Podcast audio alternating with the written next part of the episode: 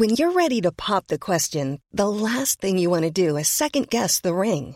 At BlueNile.com, you can design a one-of-a-kind ring with the ease and convenience of shopping online. Choose your diamond and setting. When you find the one, you'll get it delivered right to your door. Go to BlueNile.com and use promo code LISTEN to get $50 off your purchase of $500 or more. That's code LISTEN at BlueNile.com for $50 off your purchase.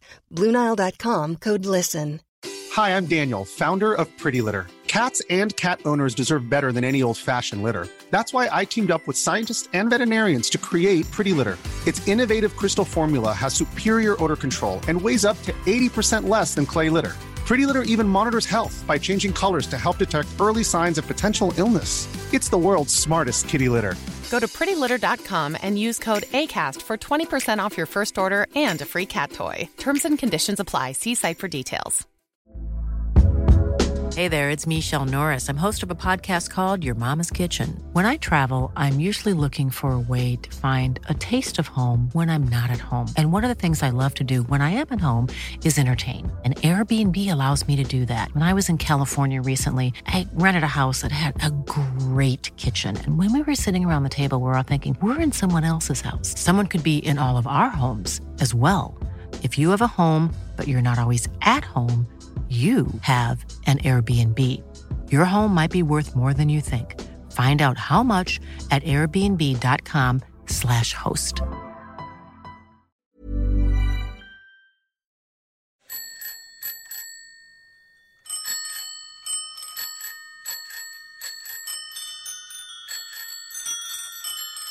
Bicycle, bicycle, bicycle. I want to ride my bicycle. سلام، اینجا یه رادیو واسه جولون دادنه.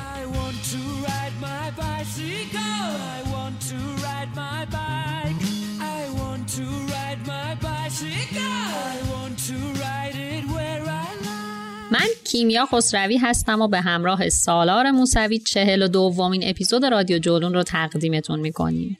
توی هر قسمت رادیو جولون ما در مورد یه مقصد یا یه موضوع مرتبط با سفر و گردشگری حرف میزنیم. علاوه بر پادکست، اگه دوست دارید از سفر بخونید، میتونید سری به سایتمون با آدرس رادیو جولون.com بزنید و اگه دوست دارید به فروشگاهمون سر بزنید و محصولات مرتبط با سفر و ورزش رو تهیه کنید، میتونید به اینستاگرام جولون شاپ یا وبسایت جولون شاپ مراجعه کنید. میدونید که همراهی شما باعث افتخار ماست و خوشحال میشیم ما رو به دوستاتون هم معرفی کنید.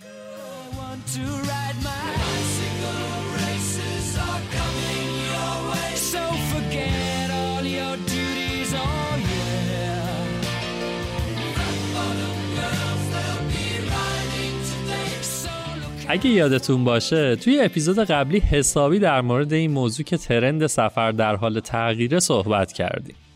اینکه توی این روزهای کرونایی و حتی بعد از دوران واکسن آدما همچنان ترجیحشون اینه که برای سفرهاشون سراغ روشایی برن که کمتر توی جمع قرار بگیرن. حالا نمیخوام تمام اون حرفا رو اینجا تکرار کنم، اما همین موضوع باعث شد که به این فکر کنیم که چه نوع سفرهایی رو میتونیم مرور کنیم که توی این ترند جدید بگنجن. از طرف دیگه وقتی اپیزود 40 با فریبا بخشایش رو دادیم که هنوز هم جزو اون اپیزودهایی که مردم واسش بهمون پیام میدن و حسابی از شنیدنش لذت میبرن، کلی پیام دریافت کردیم که چطور میشه سفر با دوچرخه رو شروع کرد. این بود که تصمیم گرفتیم توی این اپیزود درباره سفر با دوچرخه و اینکه چطور میشه شروعش کرد حرف بزنیم. برای این کارم رفتیم سراغ چند تا از برای بچه‌های سفربرویی که این نوع سفر رو تجربه کردن. از سحر توسی که از خزر تا خلیج فارس رو رکاب زده، تا مسلم ایران نژاد که به سفرهای شرایط سخت با دوچرخه معروفه، و محمد تاجران که روی دوچرخه زندگی میکنه، و البته 3 تا دیگه از دوستامون. خلاصه که توی این اپیزود حسابی قراره درباره چند و چون این نوع سفر با هم گپ بزنیم. در نتیجه اگه قصد یا علاقه سفر با دوچرخه رو دارین با همون همراه بشین. اگرم ندارید باز به نظرم گوش کنید، شاید مثل من و کیمیا آتیش علاقه به این سبک سفرها توتون روشن شد.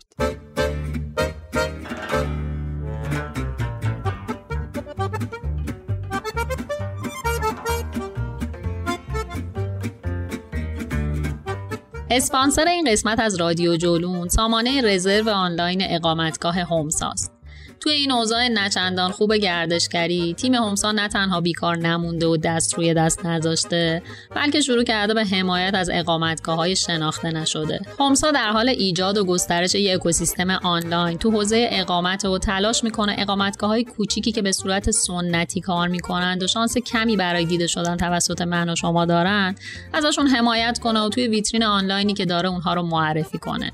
هومسا با پلن‌های مارکتینگی متعددی که داره تلاش میکنه به ماها بگه که میتونیم عوض اینکه نصف شب برسیم به مقصد و تازه دنبال محل اقامت بگردیم، از قبل با چند تا کلیک ساده جا رو رزرو کنیم. طبیعتاً تو این حالت میزبان هم از قبل میدونه چند تا مهمون داره و خیالش از بابت پر شدن اقامتگاه و گردش مالیش راحته. خلاصه که اگه تو این روزها مجبور به سفر شدید، حتماً سری به سایت هومسا بزنید.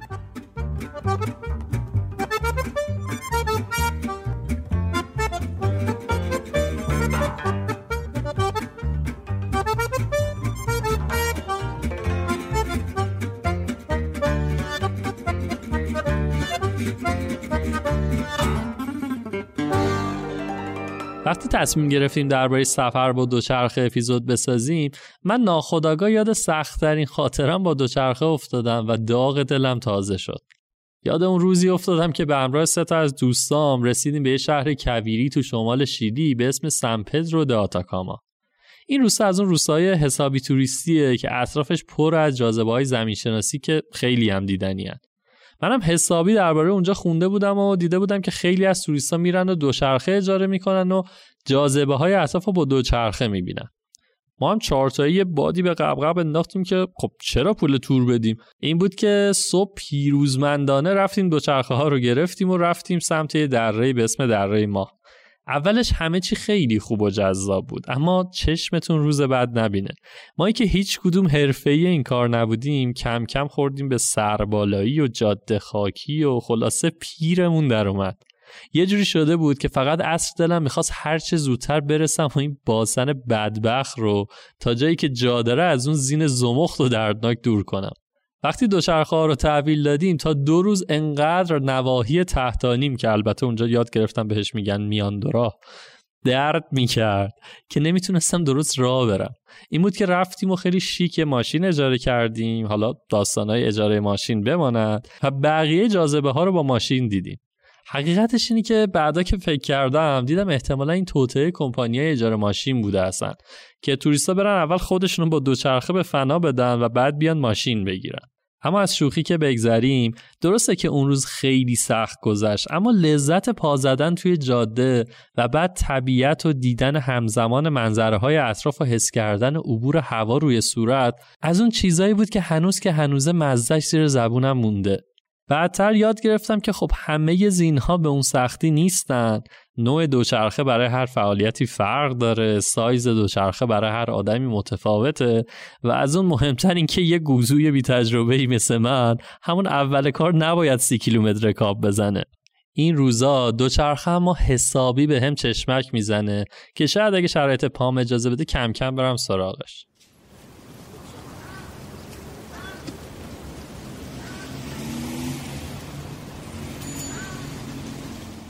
همینجور که تو نخ دوچرخه بودم و پاک دل سرد شده بودم، کم کم عیب و ایرادهای دیگه‌اش هم پیش چشمم ظاهر شد. دوچرخه زنگ نداشت و یکی از دستگیرهاش هم کنده شده بود. امتحانش کردم، دیدم به قدرتی خدا ترمز درست حسابی هم نداره. تایراش هم ساییده و به در نخوره و حتی چند جاش هم نخنما و پاره پوره شده. تیوب از درز تایرا بیرون زده بود. عینه‌و بادکنک. حیف همون 30 تومن. دوچرخه به لعنت خدا نمیارزید و مفت گرون بود، اما چاره ای نبود، بهتر از هیچی بود. همیشه خدا آرزو میکردم که دوچرخه‌ای داشته باشم، نونوار و قبراق و پرزرق و برق و برو. میونه چرخاش گل سرخ و زرد داشته باشه. موقعی که چرخاش به چرخه، گلا دایره های خوشگل رنگ به رنگ درست کنه. دوچرخه‌ای پر از چراغ خطر جلو و عقبش که با یک نیش ترمز روشن بشه، ترمزاش میخ بگیره، زنگ قشنگ و بوق خوش صدایی داشته باشه و سر پیچ هر کوچه دست بذارم رو شستی، صدای بوق یا جیرینگ جیرینگ زنگ تو کوچه بپیچه و مثل باد برم و باب کیف قشقش رکاب بزنم، نرم و راحت تو خیابون و کوچه قیقاج و ویراج برم و لذت از دنیا و آخرت ببرم. بالاخره بختم اینجوری شد و دوچرخه لکنته‌ای نصیبم شد.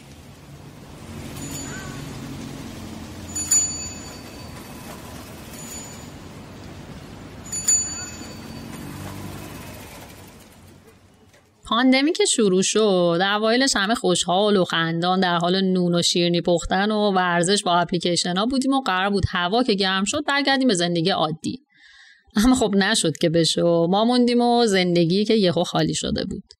نه از سفر خبری بود، نه باشگاه، نه هیچ فعالیت دیگه‌ای. کم کم آدما رو آوردن به ورزش‌هایی که به صورت انفرادی میشد انجام داد، مثل دویدن یا دوچرخه سواری.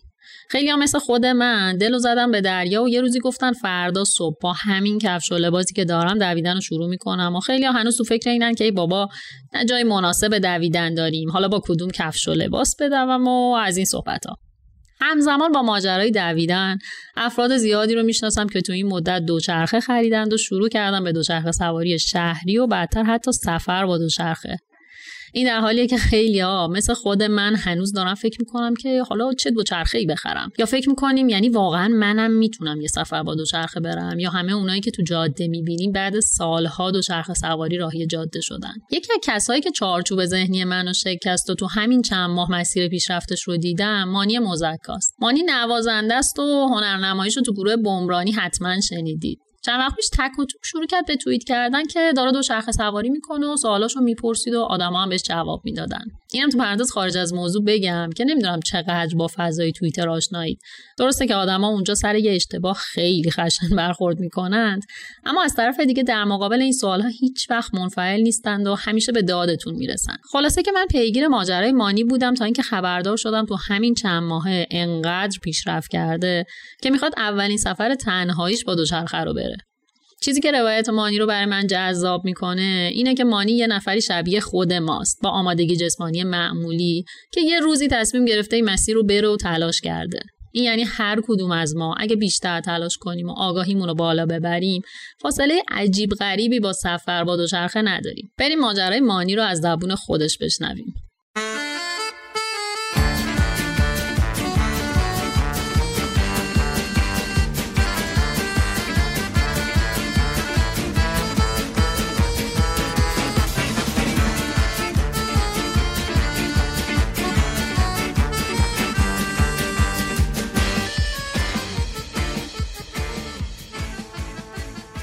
من در یک خانواده ورزش دوست چشم به جهان گشودم که البته بنده خودم تا تقریبا 1 سال پیش هیچ گونه ورزشی نمی کردم، ولی حالا یه کاری بچگی هم کرده بودم، ولی غالبا ورزش جدی هیچ وقت یا روتینی انجام نداده بودم. و این 1 سال بلایی سر من میاره که من الان 1 هفته است که از 3مین سفرم برگشتم، سفری که حدوداً 300 کیلومتر بود مسیرش و همه‌شو با دوچرخه خودم رفتم. داستان از اینجا شروع میشه که خب دوچرخه سواری خیلی دوست داشتم و چند سال پیش دوچرخه برقی خریدم که باهاش به جای ماشین برم سر کار و اینا، و خیلی 6 ماه داشتم با این دوچرخه عشق می‌کردم و شروع کرده بودم یه ذره مثلا یه جایی دوچرخه رو خاموش کردن این برقش و اینا رو مثلا پا بزنم، اینا که خیلی وقت موفق نبود، ولی خلاصه 6 ماه خیلی خوش گذشت تا این دوچرخه رو دزدیدن. بعد یکی از دوستام یک دوچرخه کورسی به من کادو داد سال بعد تولدم، یاد از این دوچرخه قدیمی‌ها، و با اون مثلا یه خورده دوچرخه سواری می‌کردم خیلی کم و مسیرهای صاف و کوچیک، تا پارسال که چند تا از دوستام دوروریام دوچرخه خریدن و اینا دوچرخه‌هاشون کوهستان بود و خب من نمیتونستم باشون برم جایی که میرفتن، چون مثلا میرفتن بیرون شهر یا مثلا مسیرهای خاکی و اینا، و دوچرخه من که دنده هم نداشت و اینا خیلی به درد این کارو نمیخورد. این میشه که میرم دوچرخه میخرم که بعداً فهمیدم خیلی خرید اشتباهی بوده، به خاطر اینکه من میرم یک دوچرخه مدیوم، یه 26 مدیوم میخرم که برای قد من خیلی نامناسبه، و با این شروع میکنم با اینا دوچرخه سواری کردن. یادمه اولا بار اولی که تونستم از استادیومون که توی خیابون ایران شهر بیام تا سر تخت‌آووس که میشه خونم،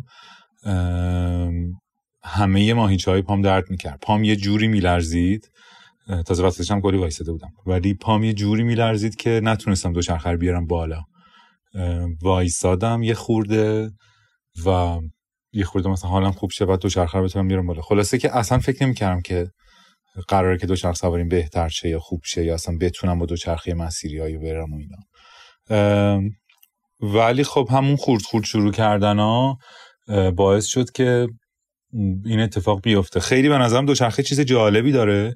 دو تا چیز جالب داشت برام همیشه تون شروعه که ترغیبم کرد به انجام دادن. یکی این که خیلی زود آدم پیشرفتشو میبینه. یعنی من از خونم میرفتم ونک مثلا 6 بار وای میسادم، مثلا 2 روز بعد میرفتم مثلا 4 بار وای میسادم. یهو مثلا یه روزی یادم رفتم ایوا من هیچ جا نمیخواد اصلا دارم وایستم و رفتم رسیدم ونک. خیلی برام جالب بود. یادمه که اون موقع هم با این دوستام خب هی میرفتیم دوچرخه سواری کوچیک این ور اونور. هم یادمه که استراوا نصب کردم و اون بهت میگه که چند کیلومتر داری میری و چه جوری بوده و چقدر طول کشته و اینا. و یه واقعا یه جوری شده بود که اگه استراوا خاموش بود بعد میتونی آپلودش کنی، یه حالت سوشال مدیا توریه. یادمه که استراوا خاموش بود یه باری، انقدر ناراحت شدم. این اصلا اینجوری بود که قضیه انگار استراوا بود تا ورزشه. ولی خلاصه یه خوبی که برام داشت این بود که دیدم اوان انگار منم خیلی پرت نیستم، انگار مثلا خیلی هم منم بی جون و اینا نیستم، بقیه هم مثل منن، یه جایی خسته میشن وای میسن. یا تو استراوا میدیدم خب مثلا اینا دارن چقدر میرن، اوا اینم که مثلا 5 کیلومتر بیشتر از من رفته، بذار برم مسیر اینو برم ببینم چطوریه. خلاصه که اینجوری شروع شد. بعد دیگه میتونستم کم کم از خونم برم تا تجریشو برگردم، بریم با دوستان مثلا بریم آهار دوچرخه سواری کنیم. همینجوری گذشت و دوستاییم که میدیدم که مثلا یا در واقع دوست که آشناهایی که در اینستاگرام داشتم میدیدم که اونا هم مثلا یه موقعی عکس دوچرخه میذارن یا استراواشون رو شیر میکنن، بهشون میگفتم که بیاین با هم بریم و اینا. اینطوری شد که کلی دوست دوچرخه سوار پیدا کردم، دوستایی که از طریق دوچرخه باشون دوست شدم و همین باعث شد که هی دوچرخه سواری من بیشتر شه. و هی هم چون داشتم توش خوب می شدم باعث شد که بیشتر انجامش بدم. خب این 2 ساله اتفاقی که برای کار من افتاد این بود که عملا من خب یه بخش زیادی شاید همه شغلم از دست دادم و وقتم یه ذره هم آزادتر شده بود، همین که یه چیز دیگه انگار احتیاج داشتم. یه روزی تصمیم گرفت، یعنی فهمیدم که خیلی خب قامم است که اینو دوست دارم، من دوچرخه ها رو دوست دارم و کم کم شروع کردم به این آدمایی رو فالو کردن که با دوچرخه میرن سفر، دارن میرن این ور اون ور با دوچرخه، مثلا از یه کشوری شهری این ور اون ور. بعد گشتم دیدم چقدر تو ایران ما خودمون آدم این شکلی، آدم عجیب غریبی که سفر میکنه داریم. همین باعث شد که من یک دوچرخه مناسب و خوب بخرم، مناسبی که پولشو داشتم و به نظرم خوب بود و کار میکرد برام.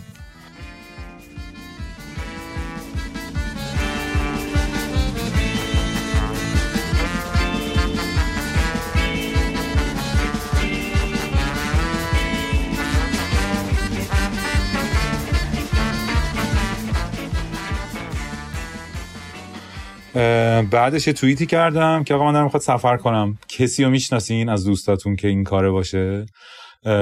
یه سری خب اسم گرفتم، فکر کنم که مثلا 8-9 تا اسم گرفتم و به همشون یک مسیجی رو فوروارد کردم که سلام من اینم، اینجوریم، انقدر دوچرخه سواری میکنم، میخوام برم سفر، پیشنهادت چیه، چیکار کنم اینا.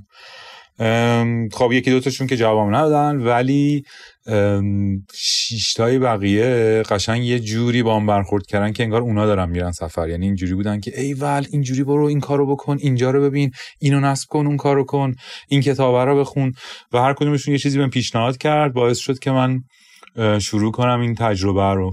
سفر اولمون رو با دوستامون رفتیم شمال، البته از کوه رفتیم، از مسیر گرمابدر به خاتون بارگاه و لار و بلده از اون سمت شمال، که سفر خیلی موفقی هم نبود چون دهنم سرویس شد و روز اول وسط یه جای وسط که حالا نه نیمه آخر را موندیم و مثلا یه تیکه از مسیر مجبور شدیم وانت بگیریم و اینا، مثلا جنازه همون برسه به اون اقامتگاه. ولی خب خیلی خوش گذشت. بعدش یه کمپی در لار رو رفتیم و این دفعه هم رفتم سمت اهر تا جولفا، سمت شمال شرق غرب، شمال غرب دیگه دیوون. آره خلاصه که این شکلی مسیرامو چیکار میکنم. من معمولا از چند تا اپلیکیشن استفاده میکنم، اصولا که کاری که میکنم و توی استراوام همیشه آپلود میکنم و این استراوا رو روشن میکنم وقتی میشینم رو دوچرخه.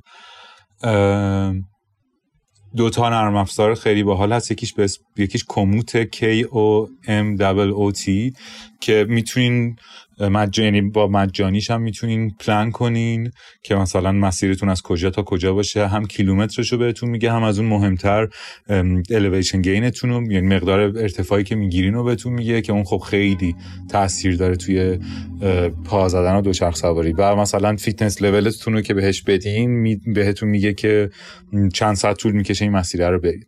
از اون مهمتر واسه مسیرهای ناشناخته اگه سبک دوچرخه سواریتون رو توش بزنین که مثلا ماونتن بایکین یا چین، بهتون مسیر مناسب پیشنهاد میده و همینطور دیتیل بهتون میده که چند کیلومتر از مسیرتون چیه، یعنی مثلا چقدرش خاکیه، چقدرش معلوم نیست، کجاها باید از دوچرخه پیاده شین و اینا. خیلی به شدت به درد بخوره. و همینطور یه کار دیگه که من میکنم اینه که توی ویکیلاک سرچ میکنم جاهایی که به نظرم مناسب برای دوچرخ سواری و مسیرهایی که قبلا آدم رفتن رو پیدا میکنم، جی پی اسش و فایلش رو دانلود میکنم و بعد توی کوموت نگاه میکنم ببینم خب حالا این مسیر چقدر باید برم، چه جوری باید باشه و اینا.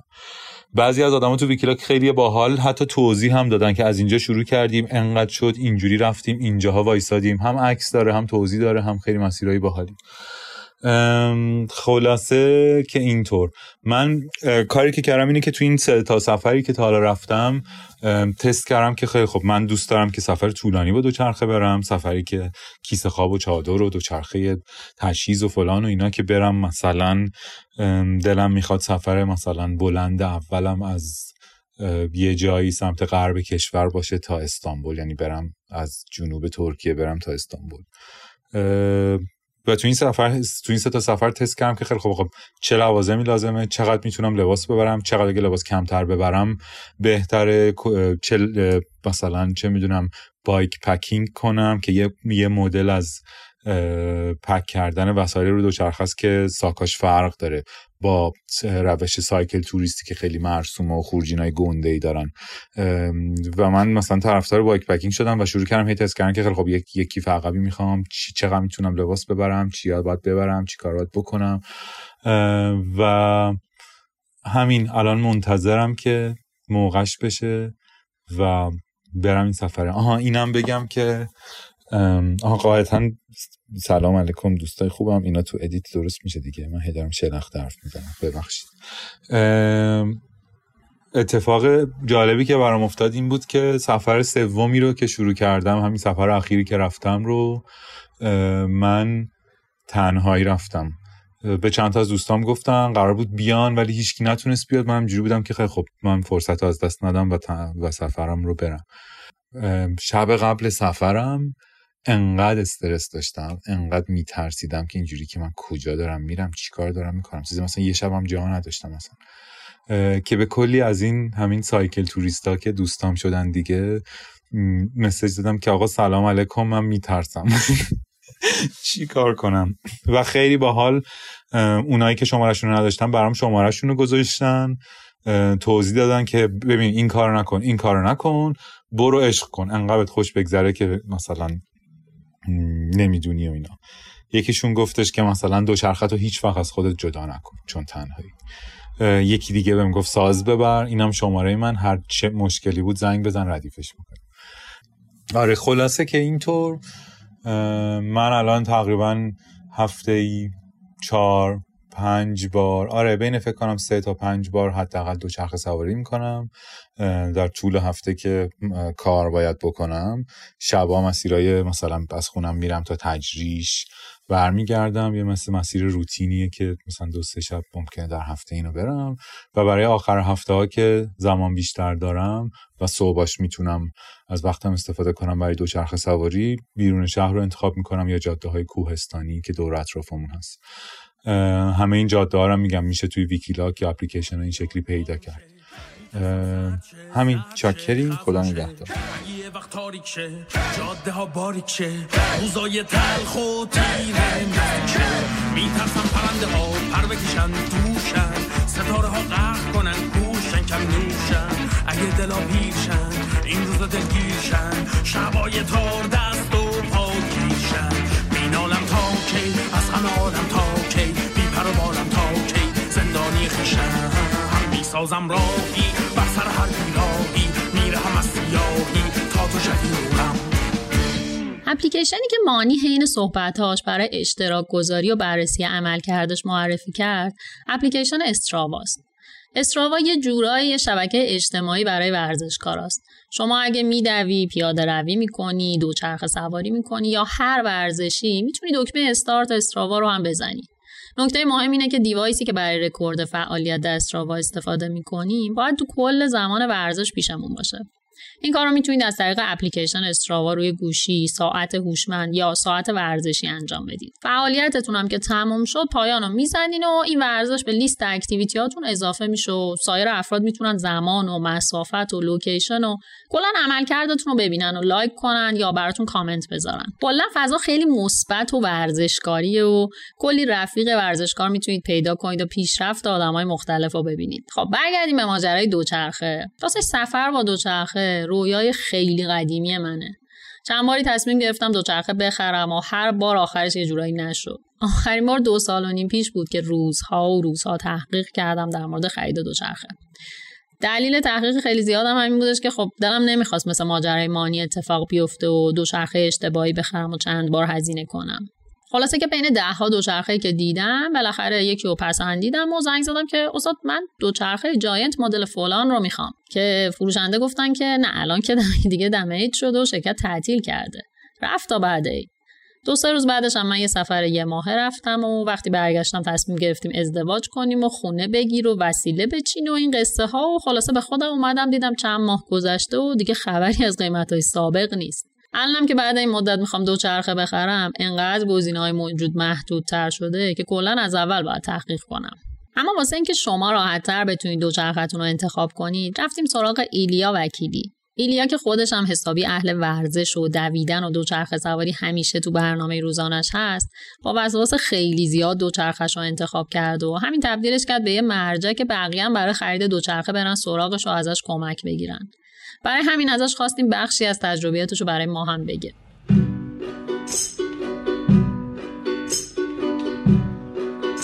یه شب که آسمون از هم سیاه روز و پریشونه، سوال این که چه دوچرخه استفاده کنیم برای سفر سوال سهل و ممتنعیه. هر دوچرخه رو میشه استفاده کرد برای سفر. من دیدم حتی با این دوچرخه های تاشو شهری هم هستن کسایی که سفر میکنن. اصل داستان اینه که چه نوع سفری میخوایم بریم و چه مسیری رو میخوایم توش دوچرخه سواری بکنیم. میخوایم سریع حرکت کنیم یا کند حرکت کنیم، مسیرمون کوتاه یا بلنده، وسایلی که همراهمون داریم سبک سنگینه، مسیرمون جاده آسفالت خاکی ترکیبیه. اینا کمک میکنه که نوع دوچرخه رو انتخاب بکنیم. کلن انواع مختلف دوچرخه بر اساس نوع مسیر و نوع استفاده طراحی میشن. دوچرخه‌های کورسی یا رود واسه مسیر آسفالت، مسیر جاده و سرعت زیاد طراحی شده. این دوچرخه‌ها خیلی خوب نیستن برای سفر دوچرخه عادی، چون که پوزیشن بدن توشون پوزیشنیه که شما خیلی دولایی و اساساً دوچرخه برای حمل بار زیاد هم طراحی نشده. ولی باز هستن کسایی که بایک پکینگ میکنن، بار خیلی کمی برمیدارن و با این دوچرخه ها سفر میکنن. دوچرخه های کوهستان برای مسیرهای خیلی سخت و ناهموار طراحی شده. اگه سفر ما توی جاده خاکی باشه، توی جنگل باشه، قطعاً این دوچرخه‌ها بهترین گزینن.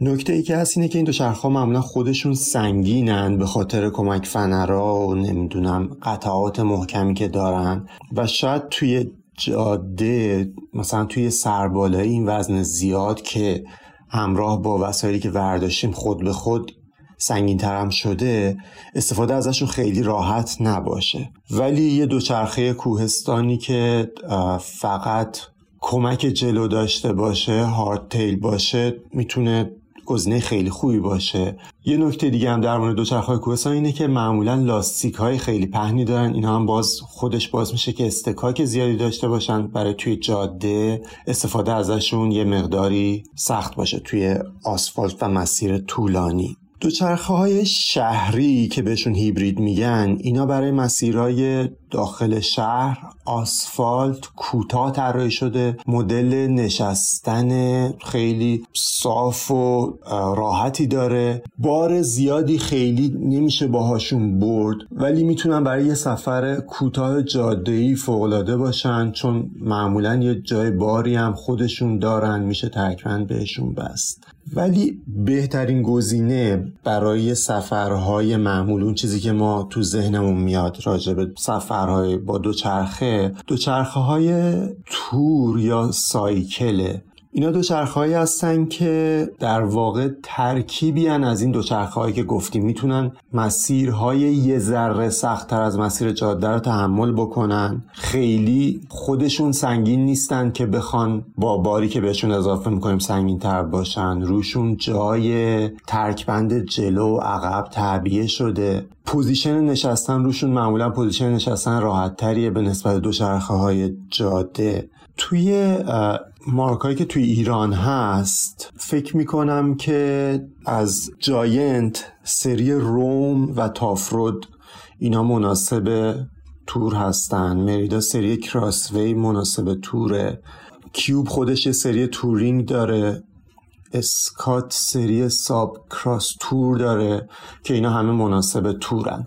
منتها بهترین دوچرخه‌های تور معمولا یه سری سازنده هایی هستن که دوچرخه تورینگ اصلا تولید میکنن و اونها رو متاسفانه ما تو ایران پیدا نمیکنیم. اگر برید بگردید میبینید که کامل طراحی دوچرخه، در واقع هندسه دوچرخه، جای نگهدارنده هایی که تعبیه شده روش، چه برای بطری آب چه برای خورجین و غیره، اینا همه تو این دوچرخه ها لحاظ شده و خیلی دوچرخه های عالیه برای سفر. یه شب که مو به مو مسته، سر زلف پریشونه، شاید اشکی به یادم بریزه از چشمونه. در مورد وسایلی که بخوایم برای سفر برداریم، حالا وسایل مربوط به خود سفر رو من نمیگم، وسایل مربوط به دوچرخه رو در حین سفر میگم، چون ممکنه که هر مشکلی پیش بیاد برای ما توی سفر و مثلا وسط یه جاده‌ای باشیم، اون دورور هیچ تعمیرگاه دوچرخه‌ای هم نباشه، ما باید بلد باشیم یه سری از کارهای دوچرخه‌مون خودمون انجام بدیم تا بتونیم برسیم به مقصد بعدی و اونجا شاید تعمیرات تخصصی‌تر انجام بدیم. البته دوچرخه، سفر با دوچرخه این شانس رو داره که شما همیشه میتونی دوچرخه رو باز کنی یا بذاری پشت یه ماشینی، کمک بگیری از کسی، خودت رو برسونی به مقصد، ولی خب یه بخشی از لذت رو هم اینجوری از دست میدی دیگه. دوچرخه‌ای که برای تور ما استفاده میکنیم باید بتونیم، اگر زنجیرش پاره شد، مثلا قفل زنجیری داشته باشیم که بتونیم این زنجیر رو به هم وصل بکنیم. بعد لنت اضافه داشته باشیم که اگر لنت ترمز دوچرخه تموم شد بتونیم عوضش بکنیم. تیوب اضافه داشته باشیم بتونیم پنچری بگیریم. کیت پنچری داشته باشیم که اگر که تیوب اون سوراخ شد بتونیم اونو پنچری بگیریم، چون تیوب اضافه‌مون هم ممکنه دوباره سوراخ بشه. یه آچار مشتی داشته باشیم، یه مالتی تول داشته باشیم که بتونیم مثلا جای مختلف دوچرخه رو اگر به مشکل خورد باز کنیم، ببندیم. روغن زنجیر همراهمون داشته باشیم. سیم ترمز، دنده، اینا لازمه بسته به نوع دوچرخمون. اگر یه تایر تاشو، تو فارسی ابریشمی بهش میگن، اگه داشته باشیم که اگر لاستیکمون احیانا ترکید اینو بتونیم عوض بکنیم. پره در واقع دوچرخه داشته باشیم. اینا چیزایی که من به ذهنم میرسه واسه تعمیرات دوچرخه که خوبه که داشته باشیم و خوبه که بلد باشیم عوضشون بکنیم.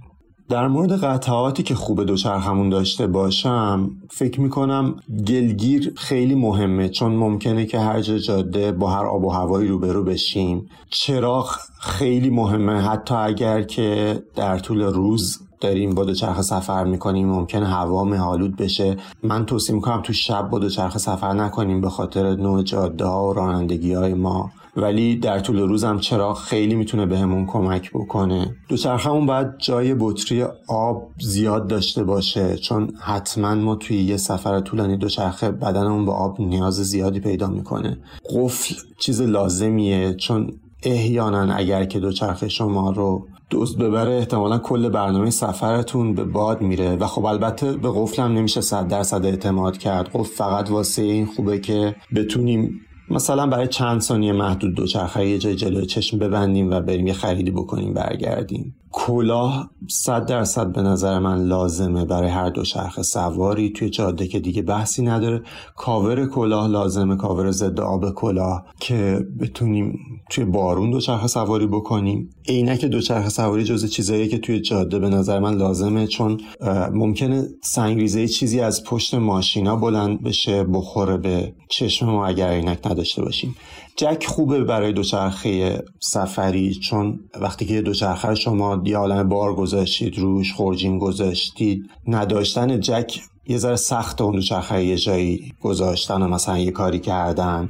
خورجین و ترکبند که خب واضحه باید داشته باشیم. خورجین ضد آب خوبه که یه چند تا کش هم داشته باشیم، بند کش هم داشته باشیم، میشه جاهای مختلف چیزهای مختلف و به دوچرخه وصل کرد.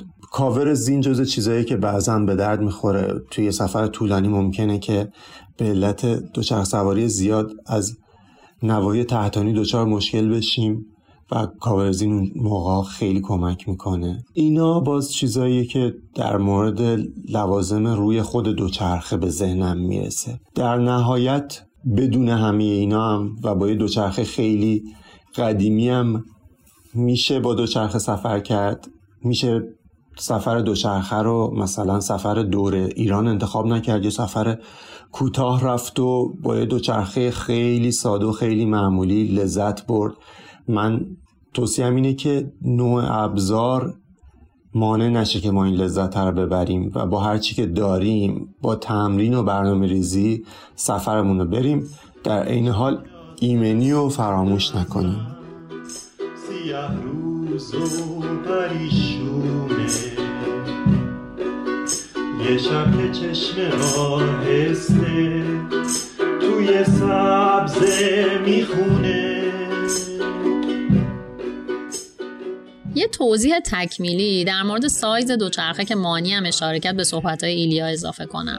دوچرخه ها بر اساس نوع و مدل تو سایزهای مختلفی ارائه میشن و برای اینکه بدنتون آسیب نبینه و زود خسته نشید خیلی مهمه که دوچرخه متناسب با قد و فرم بدنتون رو انتخاب کنید.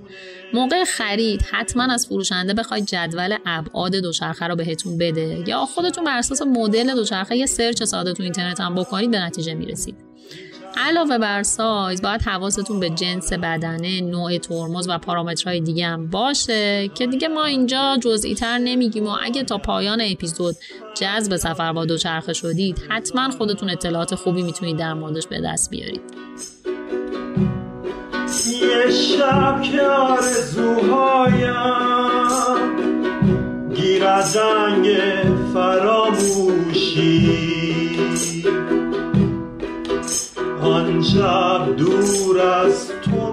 باید بگم که آوازی که در خلال صحبت‌های ایلیا شنیدین صدای خودش بود.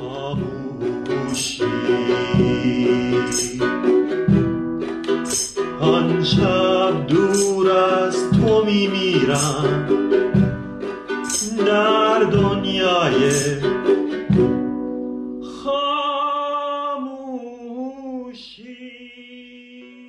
وقتی خیالمون از خود دوچرخه راحت شد وقت پک کردن وسایله. اگه میخوایم یه بار هزینه کنیم اینجا از اون جاهاییه که باید تکلیف خودمون رو معلوم کنیم که چه مدل سفر و چه حجم باری رو میبریم و بر اساس اون خورجین ها و کیفایی که با خودمون میبریم رو انتخاب کنیم. عموماً ما تصویری که از دوچرخه سوارای جاده داریم کسایی‌اند که دو تا خورجین دو طرف چرخ عقب، یه پکم روی چرخ عقب، دو طرف چرخ جلو و یکی هم جلوی فرمون وصل کردن. تو این حالت با توجه به اینکه فضای نسبتاً خوبی در اختیار دوچرخه سواره بر اساس توان فیزیکیش میتونه هر چقدر دلش میخواد سبک سفر کنه یا خورجینا رو تا جایی که جا داره پر کنه. معمولا یکی از خورجینا آشپزخونه است، یکی دیگه بند و بساط خوابه، یکی برای تجهیزات فنی و الی آخر. به نظر من یکی از سخت‌ترین قسمت‌های سفر، حالا چه با کوله چه با دوچرخه، نظم و ترتیبه. وسایل شما همیشه باید سر جای خودشون قرار بگیرن و مثلا اگه خورجین عقب سمت چپ آشپزخونه است دیگه همیشه همون باید باشه، تا مثلا برای پیدا کردن یه دونه سرشعله مجبور نباشین کل وسایلتون رو بریزید بیرون. چیزی که ماجرا رو سخت میکنه اینه که شما هر شب تقریبا به کل محتویات خورجین ها نیاز دارید و همه رو باید باز کنید و دوباره قبل رفتن جمعشون کنید. قضیه وقتی پیچیده تر میشه که معمولا ماجرا اینجوریه که صبح زود باید حرکت کنید. پس اگه دارید تصمیم میگیرید که با دوچرخه سفر کنید، آمادگی اینو داشته باشید که مجبور باشید 5 صبح خوابالو خورجین بچینید. اما از خورجینای مرسوم که بگذریم، یه سبک سفر با دوچرخه هم هست به اسم بایک پکینگ. توی بایک پکینگ کلا نوع کیفایی که حمل میشه، وزن و حجمشون متفاوته. این نوع از سفر مناسب افرادیه که بسیار سبک سفر میکنند و برای اقامتشون معمولاً یا کمپ نمیکنن یا چادرای خیلی جمع و جوری با خودشون حمل میکنن. تو این نوع از سفر محل قرارگیری کیفا هم متفاوته. مثلا دیگه خبری از اون خورجینای دو طرفه چرخ نیستش. عوضش یه کیفای مخصوصی وجود داره که تو فضای مثلثی جلوی دوچرخه قرار میگیره یا زیر زین وصل میشه. خلاصه که تو سفر با دوچرخه دستتون بازه که برای یه سفر چند روزه 5-6 تا خورجین پر کنید یا یه کیف کوچیک ببرید. همه اینا برمیگرده به کاراکتر شما و مدل سفرتون.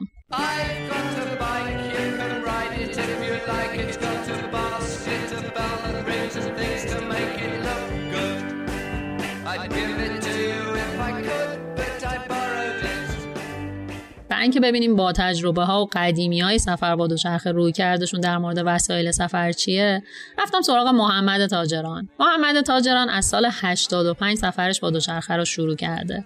سفری که هنوز تموم نشده و 15 ساله که محمد و دوچرخه‌اش با هم سفر و زندگی می‌کنند. محمد انجمن غیرانتفاعی ما به درختان نیازمندیم رو هم در سوئیس تأسیس کرده و توی سفرهاش به سرتاسر دنیا با مراجعه به مدارس و برگزاری کارگاه‌های مختلف کودکان رو نسبت به اهمیت حفظ محیط زیست آگاه میکنه. محمد تاجران همون کسیه که فریبا بخشایش اپیزود 40 با دیدن عکساش سودای سفر با دوچرخه به سرش افتاد و راهی سفر شد. صادقانه این که فکر میکردم محمد قراره از لزوم سفر مینیمال و سبک سفر کردن برامون بگه، اما مثل که ماجرا برای کسایی که توی سفر با دوچرخه زندگی میکنن متفاوته.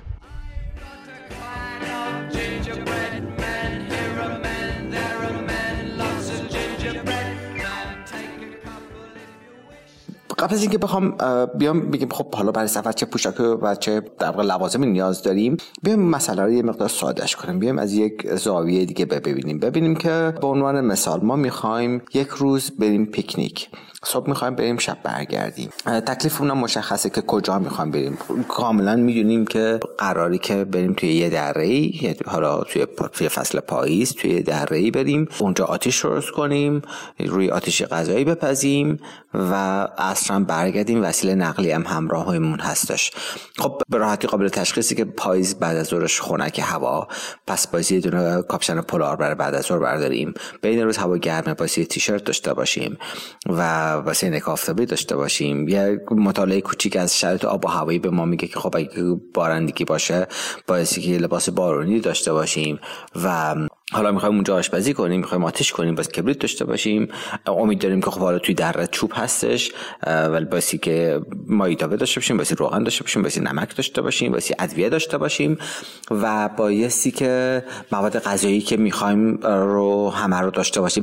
داشتن اینها در واقع فراهم کردن این مواد و این پوشاک برمیگرده به اون اطلاعاتی که ما از کاری که میخوایم انجام بدیم داریم. برمیگرده به اون نقشه راه ما، به اون تصویری که از هدفمون داریم، از مقصدمون داریم. اینها به ما کمک میکنه خب حالا باید چی برداریم. برای سفر هم همینطوره. برای سفر ما باید که اول بدونیم کجا میخوایم بریم، چه فصلی میخوایم بریم، چقدر طول زمان سفرمونه، از چه امکاناتی قرار اونجا استفاده کنیم. قرار فقط هتل بریم.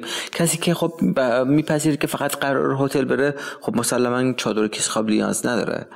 یک حالا کیسه بیواک برمی‌داره برای حالت اورژانسی، ولی نیازی نداره چون که میدونیم که هر شب قراره که بره هتل. با ماشین داره میره، هرچند میخواد بره هتل. اما فرض رو برای میگیرین که یک دوچرخه سواری میخواد شروع کنه سفر کردن و یه بازه زمانی طولانی رو قرار سفر کنم.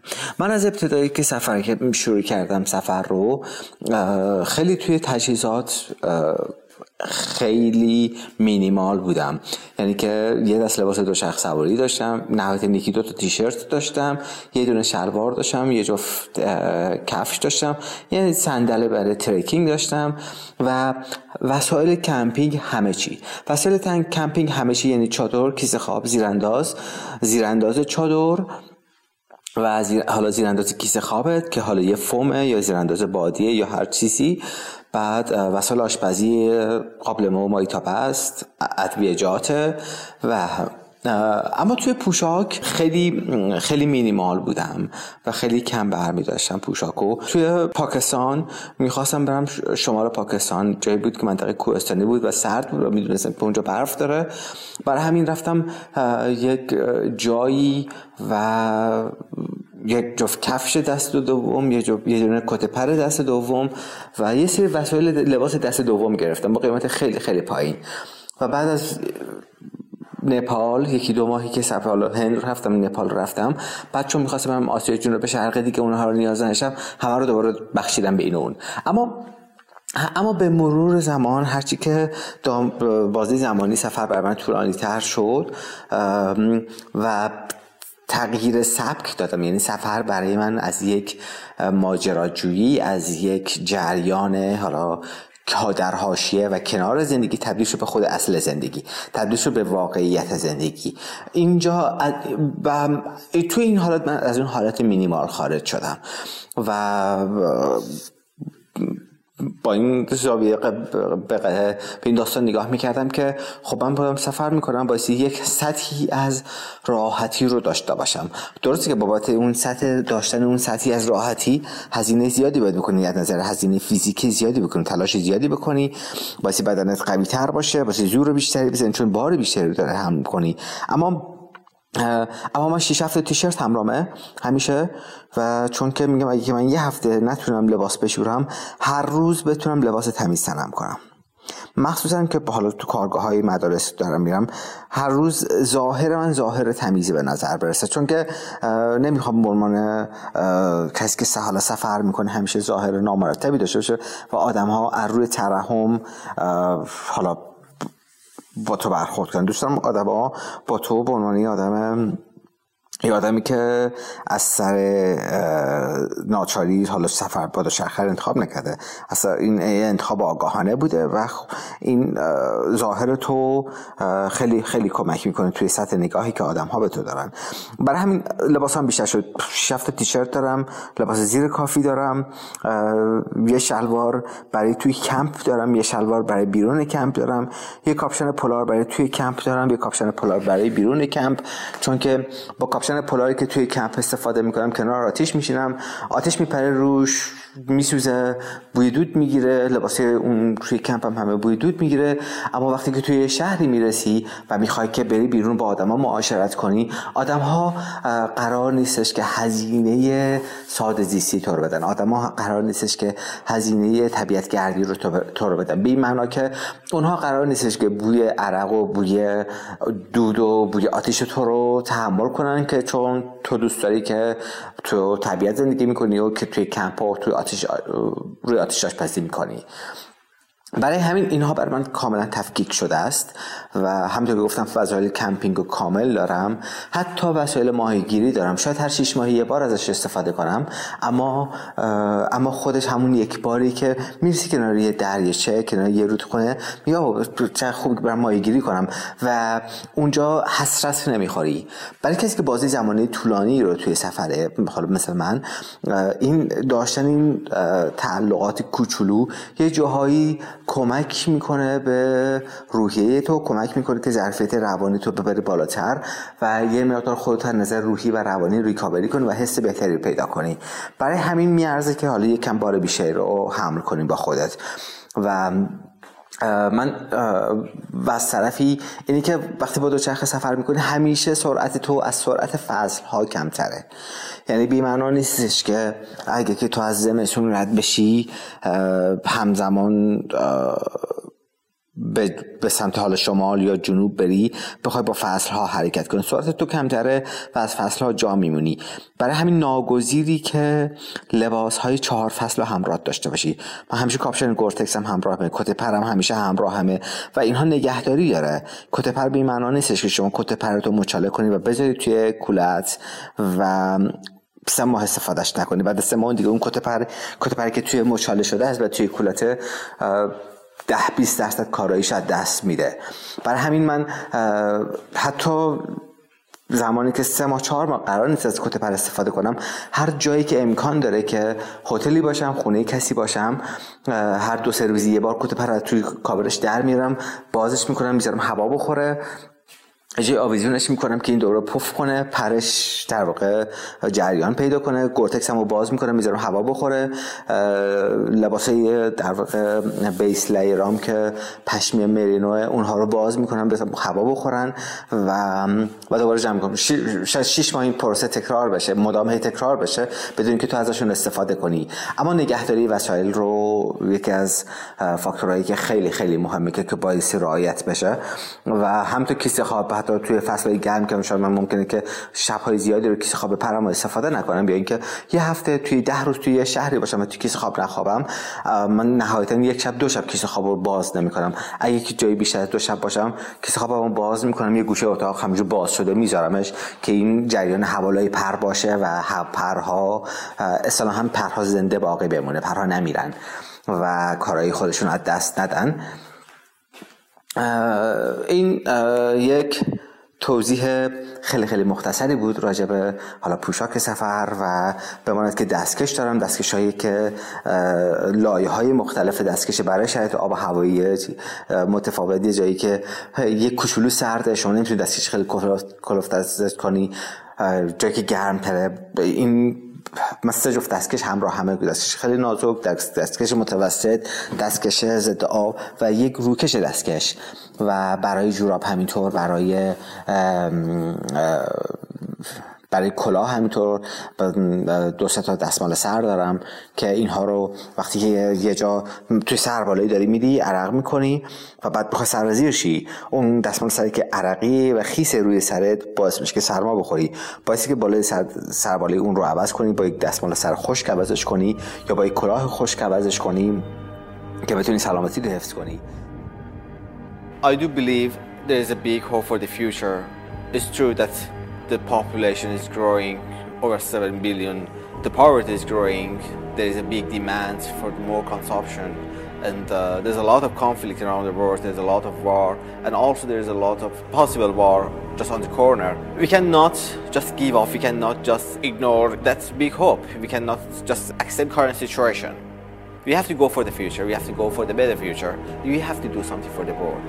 If all of us do something little, when they come together it would be a lot and we can have a better world in the future.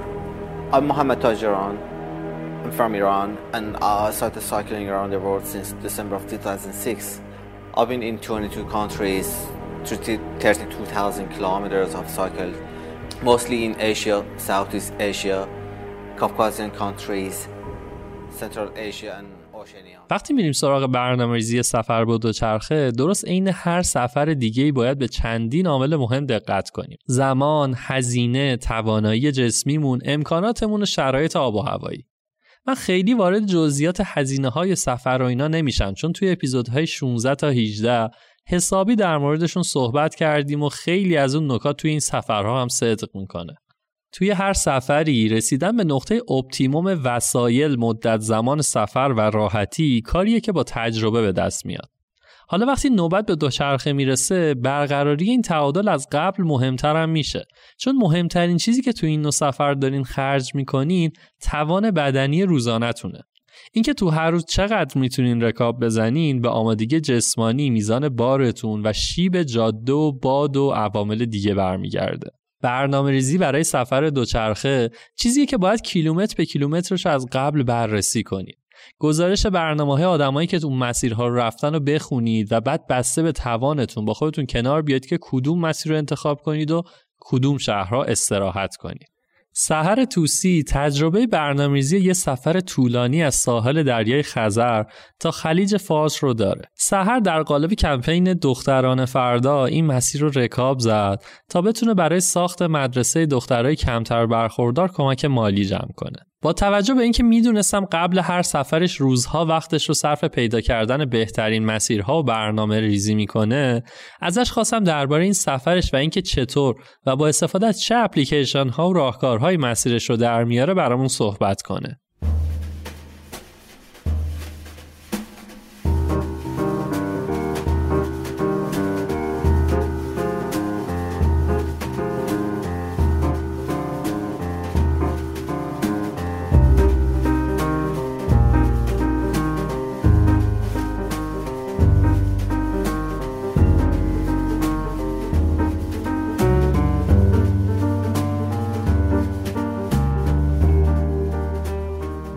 من یکی از سفرهای طولانی که با دوچرخه داشتم سفر دریای خزر تا خلیج فارس بود که خب مربوط به یک کمپینی بود به نام دختران فردا و قرار بود که توی اون کمپین پول جمع بشه برای ساخت مدرسه دخترانه در مناطق کم برخوردار.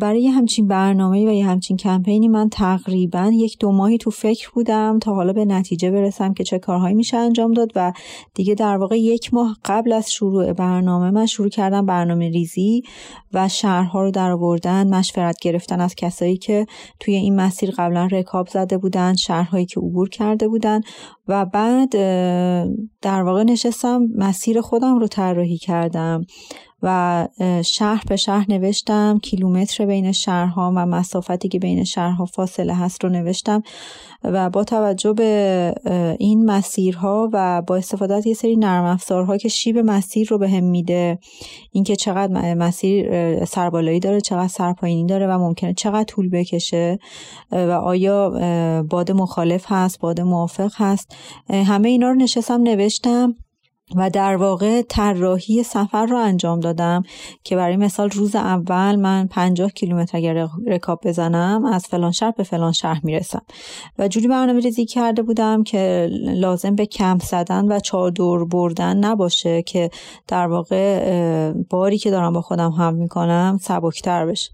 خب توی سفر و سفر با دوچرخه و برنامه ریزی برای یه همچین سفرهایی خیلی مهمه که ما معلوم کنیم که چقدر قراره توی سفر باشیم، کجاها قراره بریم، چه مسیرهایی رو ممکنه طی کنیم، آیا قراره توی مسیر کمپ بزنیم و یا نه به شهر میرسیم و از اقامتگاه و یا حالا تو منزل اقامت داریم، آیا قراره که توی راه آشپزی کنیم و وسایل پخت و پز نیاز داریم یا نه، چند تا فصل و یا چند تا آب و هوا رو ممکنه پشت سر بذاریم که با توجه به این خب لباس‌های مخصوصش رو برداریم. برای همین برنامه ریزی برای سفر با دوچرخه و کلا سفرهای سایکل توریست خیلی مهمه و با توجه به اون باری که داریم با خودمون حمل می‌کنیم هم مشخص میشه و حتی تعداد خورجین و حجم خورجینی که داریم استفاده می‌کنیم و می‌خوایم انتخابش کنیم. خب من برای اون سفر برنامه‌ریزی کردم و برنامه‌ریزی من جوری بود که لازم نباشه بین شهرها بخوام کمپ بزنم، برای همین بین تمام شهرها مسافت‌ها رو درآوردم و همه رو نوشتم، شیب مسیرها رو درآوردم و تقریباً به این شکل بود که من برای خودم برنامه‌ریزی کردم که حداقل روزی 80 کیلومتر رکاب بزنم. توی سفرهای طولانی معمولاً میگن که 100 کیلومتر در روز خیلی خوبه، ولی یعنی متوسط 100 کیلومتر رکاب بزنیم، ولی این واقعاً معلوم نمی‌کنه چون که ممکنه این 100 کیلومتر همش سربالایی باشه، پس قاعدتا نمیتونیم در روز 100 کیلومتر رکاب بزنیم. یعنی اینکه برای همین بخوایم یه سفری رو برنامه‌ریزی کنیم خیلی مهمه که شیب مسیر رو در بیاریم، آب و هوا رو در بیاریم، ببینیم که چقدر اون مسیری که داریم طی می‌کنیم ممکنه باد داشته باشه، باد مخالف داشته باشه، اصلا فصل بادهای موسمیه، فصل بارونه، فصل برفه، وسایلی که داریم با خودمون حمل میکنیم چقدر مناسبه و چه لباسهایی رو باید با خودمون ببریم. من از این نرم افزار استفاده کردم به اسم کوموت که شیب مسیر رو به هم میداد و مقدار و میزان ساعتی که من میتونستم اون مقدار کیلومتر رو رکاب بزنم. برای همین با توجه به همون من شهرها رو انتخاب کردم و تقریبا برنامه‌ای که تونستم ازش در بیارم و بنویسم حدوداً 35 روزه شد، با استراحت‌هایی که حالا توی شهرها برای خودم میذاشتم و متوسط 80 کیلومتر در روز که رکاب میزدم.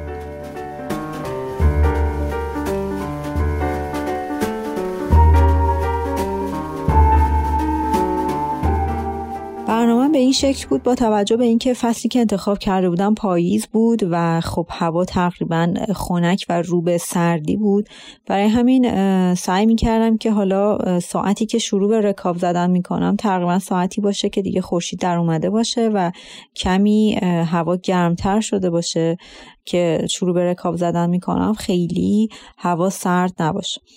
و خب مسلما قبل شروع کمی رکاب می زدم و بعد شروع می کردم گرم کردن که موردی برام پیش نیاد و بعد تا یه ساعتی رکاب می زدم. سعی می کردم که هر یک ساعت مثلا 5 دقیقه استراحت کنم و دوباره شروع کنم.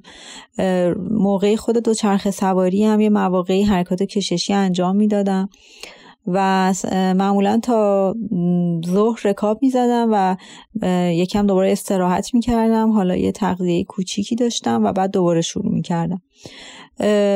تغذیه‌ای که توی رکاب زدن به این شکل و سفرهای این شکلی آدم داره استفاده میکنه خب خیلی مهمه، یعنی حتما باید یه سری ویتامین ها، یه سری کربوهیدرات ها، پروتئین ها توی تغذیه باشه و برنامه ریزی شده باشه که توی سفر طولانی بدن دچار آسیب نشه و کشش یه برنامه طولانی رو داشته باشه. و خب من همه اینها رو از قبل برنامه ریزی کرده بودم و با خودم هم همراه داشتم. برای مثال هر روز منیزیم استفاده کنم، ویتامین C بخورم و حالا چیزهای دیگه.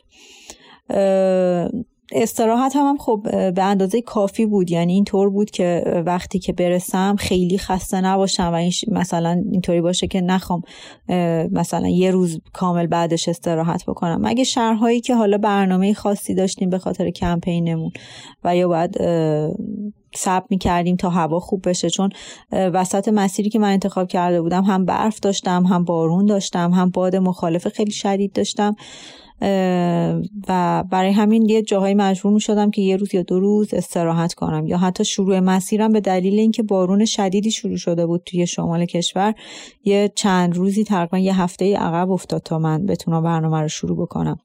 ولی خب از اون طرف چون داشتم رو به جنوب میرفتم هوا گرمتر میشد و از یه منطقه به بعد من اصلا وارد هوای گرم شدم و برای همین اصلا 2 مدل پوشاک با خودم برده بودم.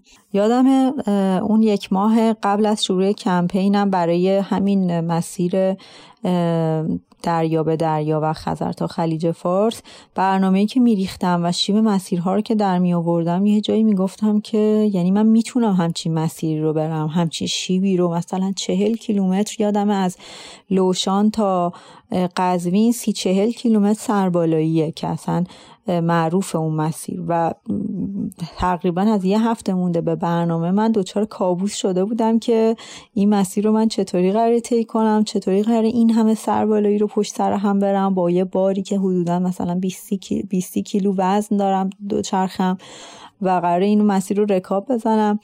و یا اصلا وسط مسیر دوباره من وارد جادهی کوهستانی می شدم، قرار بود که دوباره یه کوهی رو رد بکنم، اونجام دوباره گردنه داشتم و قشنگ برای تمام اینا من وقتی که داشتم برنامه می ریختم و کیلومترها رو می نوشتم، شیب مسیر رو می نوشتم، دچار کابوس و استرس می شدم که چطوری قراره من این مسیر رو رد کنم. ولی خب تموم شد و واقعا رد کردم، ولی یه جاهای خیلی برام سخت بود. یعنی اینکه یادم یکی از مسیرها که مسیری بود که خیلی از دوستان دوچرخه سوار بهم گفته بودن که تو فلان مسیر رو رد کنی ولی اگر برسی مثلا کرمان یا اگر نمیدونم قزوینم رد کردی ولی اگر برسی فلان مسیر اونو چجوری میخوای رد کنی و خیلی سخته.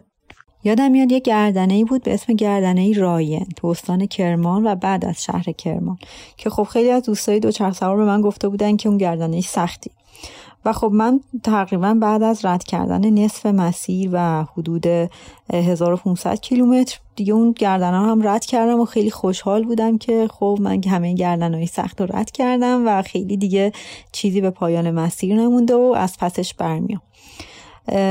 فردای اون روز من قرار بود که از راین برم به سمت شهر دلفارد و شنیده بودم که خب اونجا یه گردنه‌ای داره و خیلی هم حالا خودم چیبش رو فکر میکنم درآورده بودم و دیده بودم که خب سرپاینیه و ای ول چه برنامه راحتی و چقدر سریع من میتونم برسم و استراحت کنم و حتی مثلا توی شهر برم و یکم شهر جیروف رو بچرخم.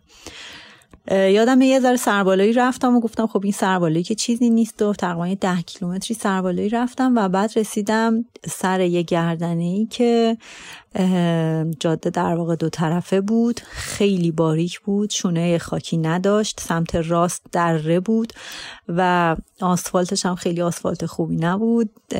از رو به رو کامیون می آمد بالا و از پشت سر هم خب ماشین ها با سرعت خیلی زیادی می رفتن و تقریبا یادمه 20 کیلومتر من باید این شکلی می رفتم و یکی از مسیرهایی بود که من واقعا ترسیدم و فقط میخواستم مسیر تموم شه چون که هر لحظه امکان اینو میدادم که ماشینی از پشت سر و از پیچ بپیچه و منو نبینه و بزنه به من.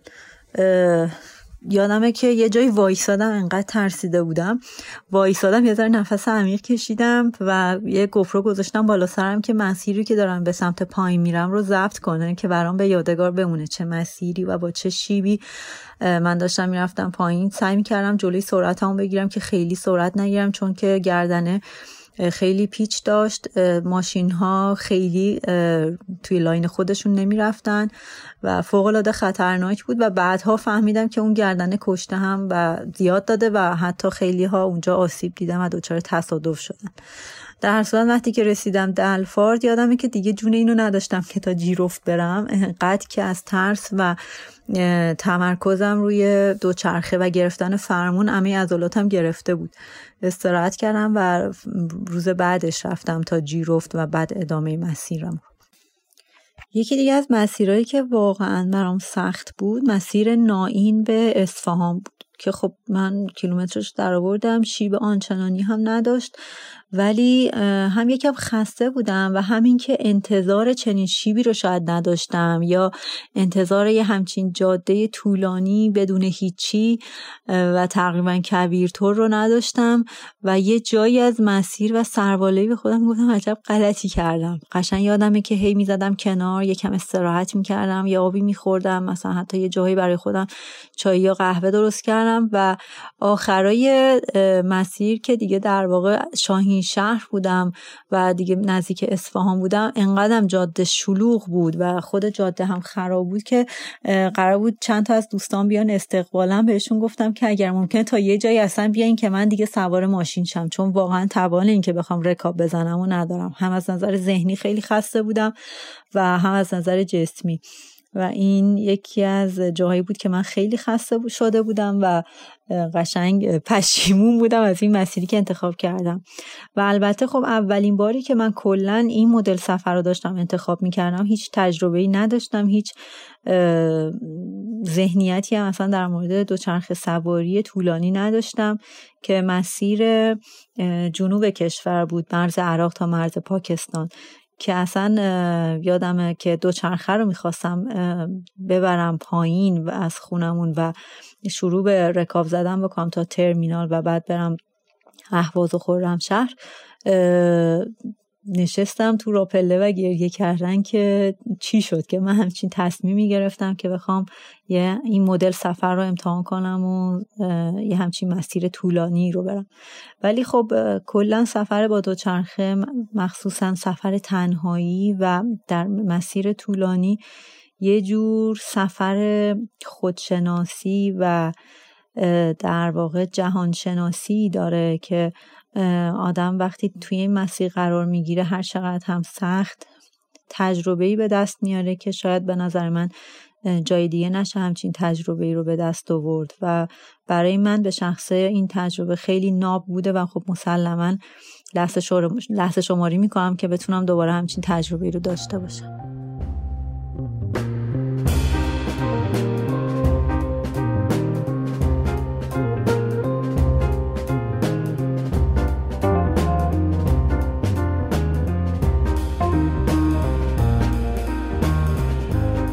همیشه وقتی صحبت از هر فعالیت ورزشی میشه، یکی از مهمترین سوالاتی که پیش میاد اینه که چی باید بخوریم و چی نخوریم تا بتونیم عملکرد بهتری داشته باشیم. این مبحث طبیعتاً خیلی گسترده است و منم تخصص تغذیه ندارم که بخوام به دیتیل همه رو بگم. قوی ترین توصیه که میتونم بکنم اینه که اگه ورزشکار هستید، یعنی 3 روز در هفته و هر بار 2-3 ساعت حداقل ورزش میکنید، حتما باید با یه متخصص تغذیه درباره رژیم غذاییتون صحبت کنید و ازش مشورت بگیرید. اما در ادامه من چند تا توصیه کلی که از منابع مختلفی خوندم رو بهتون میگم. اولیش درباره غذاست. به صورت کلی شما در روزهایی که دوچرخه سواری میکنید تا حدود 2 برابر روزهای عادیتون ممکنه کالری بسوزونید. پس باید این کالری رو با خوردن غذاهای مناسب تأمین کنید. البته این میزانش باز به وزن و سرعت رکاب زدن و جنسیتتون بستگی داره. ولی اگه همین 2 برابر رو ملاک بگیریم، باید بگیم که بهتر این انرژی رو از منابع متنوعی کسب کنید. به صورت کلی تو ورزش ما نیاز به گلیکوژن داریم تا بتونیم بسوزونیمش و از انرژیش استفاده کنیم. بهترین حالت اینه که تو شب قبل از برنامه مواد نشاسته‌ای مثل برنج و ماکارونی بخوریم تا فرداش ذخیره مناسبی برای فعالیت داشته باشیم. حقیقتش اینه که من ورزشکار نیستم، اما عاشق اینم که شبای قبل از مسابقه ورزشکارا برم خونه‌شون، چون معمولا یا پاستا پارتی دارن یا خلاصه کلی ماکارونی و برنج خوشمزه قراره بخوریم. درسته که باید ذخایر بدن رو از روزهای قبل آماده کنیم، اما در حین رکاب زدن هم نباید از تجدید قوا غافل بشیم. خوردن میوه‌هایی مثل موز و مرکبات و البته اگر جیبتون اجازه داد آجیل میتونه منبع خوبی برای تغذیه در حین دوچرخه سواری باشه. اینم بگم که صبحانه هم نباید از رژیم روز ورزشتون جا بندازید. خوب و غنی از کربوهیدرات و پروتئین، اما به اندازه معقول، اونقدی نباشه که بعدش دراز بکشید و بیخیال ورزش بشید.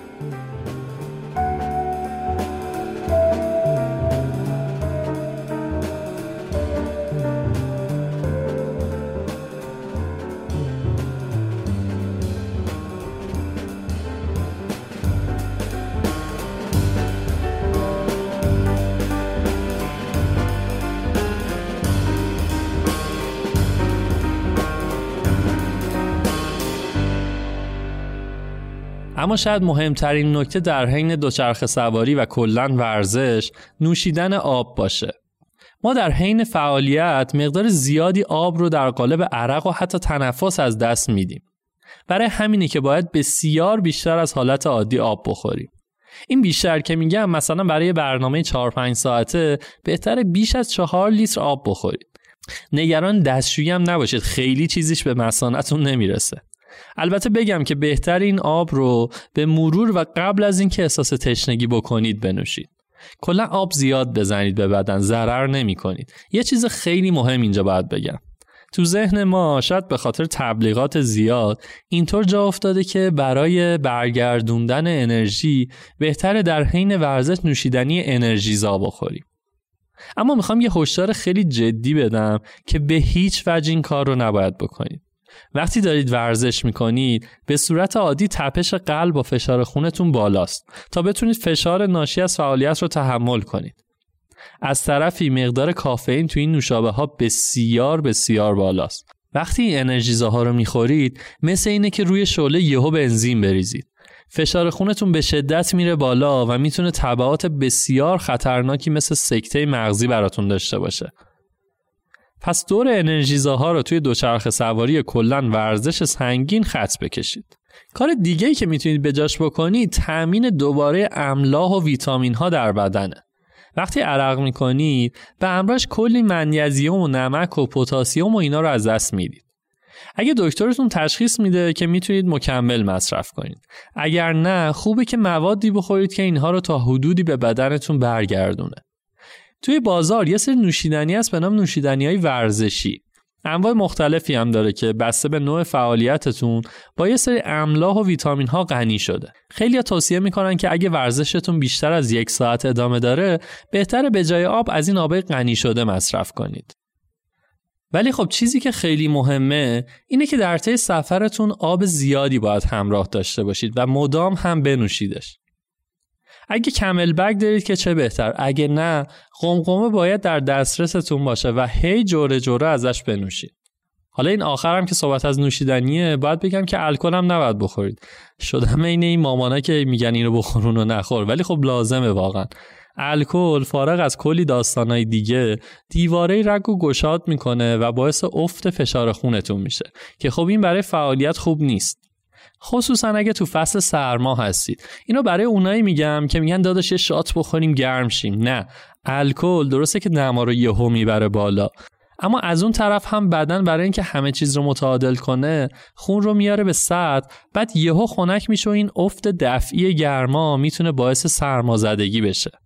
در نتیجه اگه خیلی سرد شد، از همون روش قدیمی اسکیموها استفاده کنید، بهتر از روش تاواریش‌های روسیه. از ساغر رادنجات که سالهاست با دوچرخه سفر میکنه و پادکست بایسیکل ران رو هم داره، خواستیم در رابطه با تغذیه حین سفر با دوچرخه برامون بگه.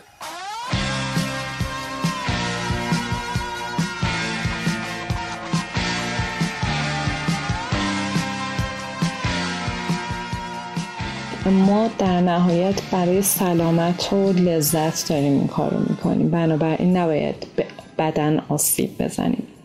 یکی از چیزهایی که خب باعث آسیب میشه اینه که تغذیه در دراز مدت رعایت نشه، نه فقط در دراز مدت، حتی در اون روز. ببینید چون بدن بعدش به ریکاوری احتیاج داره. چیزی که خیلی مهمه توی تغذیه ورزش به خصوص دوچرخه اینه که حتما آب مصرف بشه.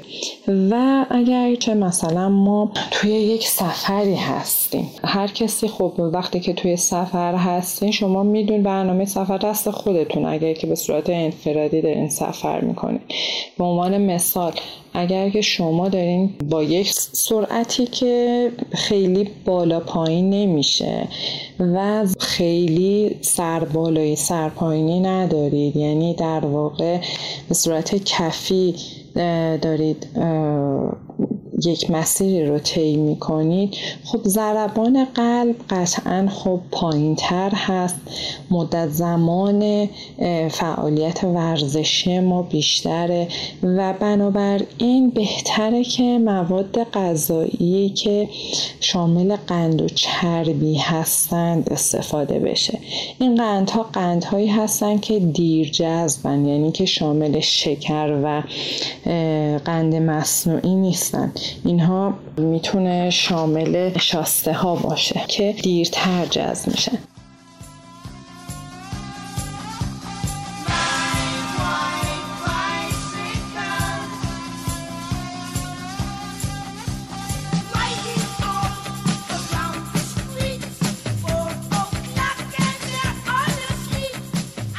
به هر حال باید مواد مغذی مثل هیدرات‌های کربن، پروتئین، چربی، ویتامین، املاح و آب استفاده بشه. ببینید کمبود تمام اینها ممکنه موجب سوء تغذیه بشه، اما کمبود آب که موجب مرگ میشه و اگر که در حین ورزش بدن کم آب بشه، باید بلافاصله توی اون گلدن تایم بعد از ورزش که بین نیم ساعت تا 2 ساعت جایگزین میشه.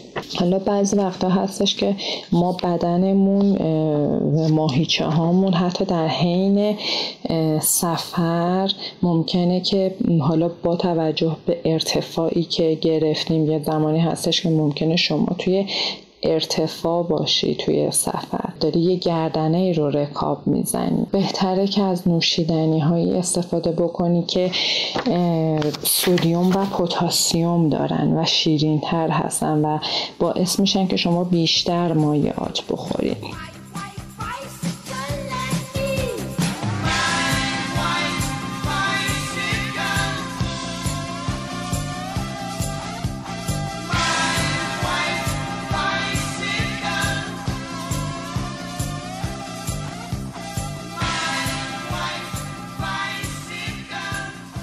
یه موضوع رو هم به بحث سفر با دوچرخه و کلاً سفر اضافه کنم و اونم موضوع پریود شدن حین سفره.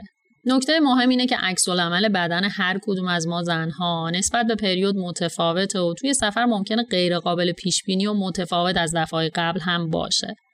مهمترین مسئله اینه که اگر احساس درد یا بیحالی یا هر حس و حالی داریم، این موضوع رو به رسمیت بشناسیم و فکر نکنیم ای بابا یه پریود ساده است دیگه. اگه تنها سفر می‌کنی، ترجیحاً روز اول یا حتی 2-3 روز به خودتون استراحت بدید و اگه با گروه سفر می‌کنی، دغدغه و اوضاع جسمانیتون رو به سرپرست گروه یا همسفرهاتون اطلاع بدید. فکر نکنید یه مسئله شخصیه که باید تنهایی از پسش بر بیاد یا از اون بدتر، فکر نکنید زشته در موردش صحبت کنید. توی سفر مهمترین مسئله اینه که انرژی کافی تا پایان سفرتون داشته باشید و بیش از حد به خودتون فشار نیارید. پس از بقیه کمک بگیرید تا برنامه رو سبک‌تر کنند یا از هر طریقی که باعث بهتر شدن حالتون میشه کمکتون کنند. گفتن نداره که تو این شرایط تغذیه‌تون هم اهمیت چند برابری پیدا میکنه. از طرف دیگه اگر آقا هستید هم حتما حواستون باشه که تو زمانی که کسی توی سفر به شما میگه پریوده، هدفش اینه که دغدغه‌ای که داره رو با شما به اشتراک بذاره تا با هم برای ساده شدنش هم فکری کنید. پس نیازی به نمک ریختن و گفتن جملاتی مثل این که پس بگو از صبح چرا بی‌اعصاب بودی و اینا نیست. نیاز به ترحم و اضافه کاری هم نیست. کافیه ببینید اون فردی که داره با شما مسئله‌شو در میون میذاره چه خواسته‌ای داره.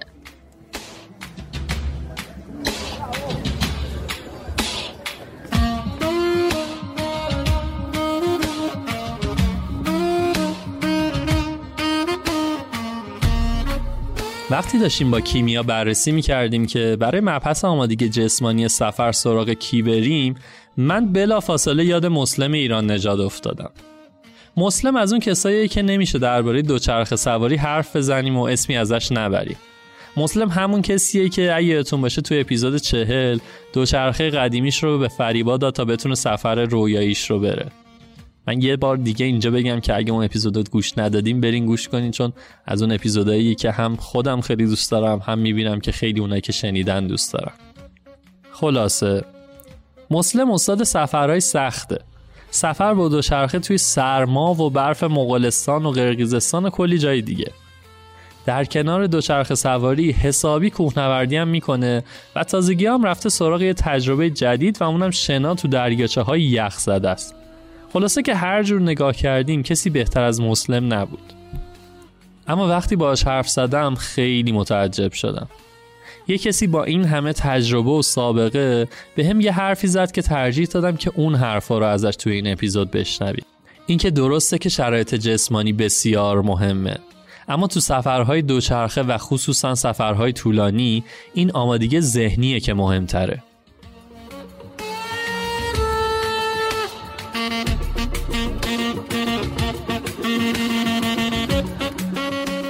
سالار جان، این که گفته بودی در مورد آمادگی جسمانی صحبت کنیم توی سفرهای سخت، من بهت گفتم واقعا ترجیح اینه که کسی راجع به این قسمت صحبت کنه که فیزیولوژی ورزشی بدونه. من فقط میتونم تجربه خودم رو بگم و همینطور که گفتم بیشتر دوستان در مورد آمادگی روحی، آمادگی ذهنی برای همچین سفرهایی صحبت بکنم. در مورد آمادگی جسمانی من خودم تفکرم اینه، یعنی اینطور فکر میکنم که کسی که بتونه 20 روز پشت سر هم یا 1 ماه پشت سر هم بدون مشکل رکاب بزنه، احتمال اینکه بتونه 1 سال هم رکاب بزنه زیاده، چون دیگه توی ماهیت این قضیه تفاوتی نمیکنه. چون ما توی سفرهامون زیاد حالت ورزشی رو نداریم، ما بیشتر داریم سفر میکنیم که وسیلمون برامون دوچرخه است و آهسته و پیوسته سفر میکنیم. به خاطر همین ملاک خودم اینه که اگه بتونم 20 روز رکاب بزنم یا 1 ماه رکاب بزنم، 1 سفر طولانی رو انجام میدم. حالا خوشبختانه اون کوهنوردی و سنگنوردی که من داشتم خب باعث شده بود که من بدنم برای یک برنامه سخت‌تر آماده تر باشه.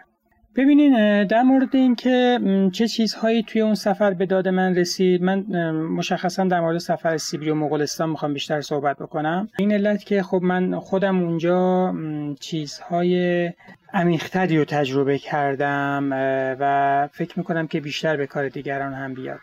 ما اگر بخوایم که قدم توی همچین سفرهایی بگذاریم و من میدونم که یک سری از دوستان به این پیغام میدن و میدونم که میخوان این کار رو انجام بدن، شدت توصیه میکنم که بدونیم که آمادگی روحیمون، آمادگی ذهنیمون برای همچین کاری چقدره و ما هم اصلا با خونه نشستن و یا فکر کردن نمیتونیم بفهمیم که کجای کار ایستاده ایم. بایستی این کار رو به صورت عملی و میدانی تجربه بکنیم.